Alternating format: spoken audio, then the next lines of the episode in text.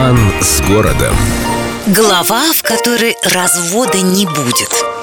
Не все мосты Петербурга одинаково разводятся. Есть один, который не разводит вообще. Не потому, что он какой-то не такой, а потому, что под этим гигантским красавцем вполне могут без проблем проходить суда.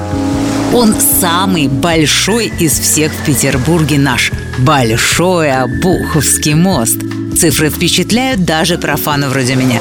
Длина 2824 метра, ширина 30 метров. Высоченные пилоны, на один из которых в 2006 году прикрепили новогоднюю елку, и она стала самой выдающейся в городе.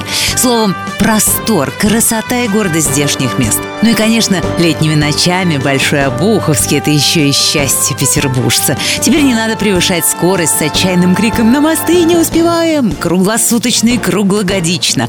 Мост накрепко связывает между собой Октябрьскую набережную и проспект Обуховской обороны. Этот праздник жизни уникален еще и тем, что впервые в истории Петербурга название моста выбирали путем голосования, проводимого среди петербуржцев и жителей Ленинградской области. Предлагали такие имена – Невский, Окружной, Невский Вантовый, мост Ольги Бергольц и так далее. Но народ в едином порыве выбрал себе еще один Обуховский мост с поправкой на величину. Словом, больше Обуховских хороших и очень хороших.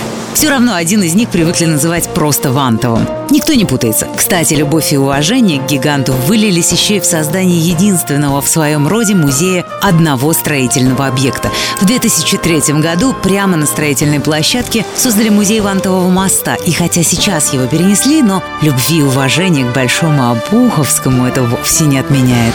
С любовью к Петербургу. Эльдо радио.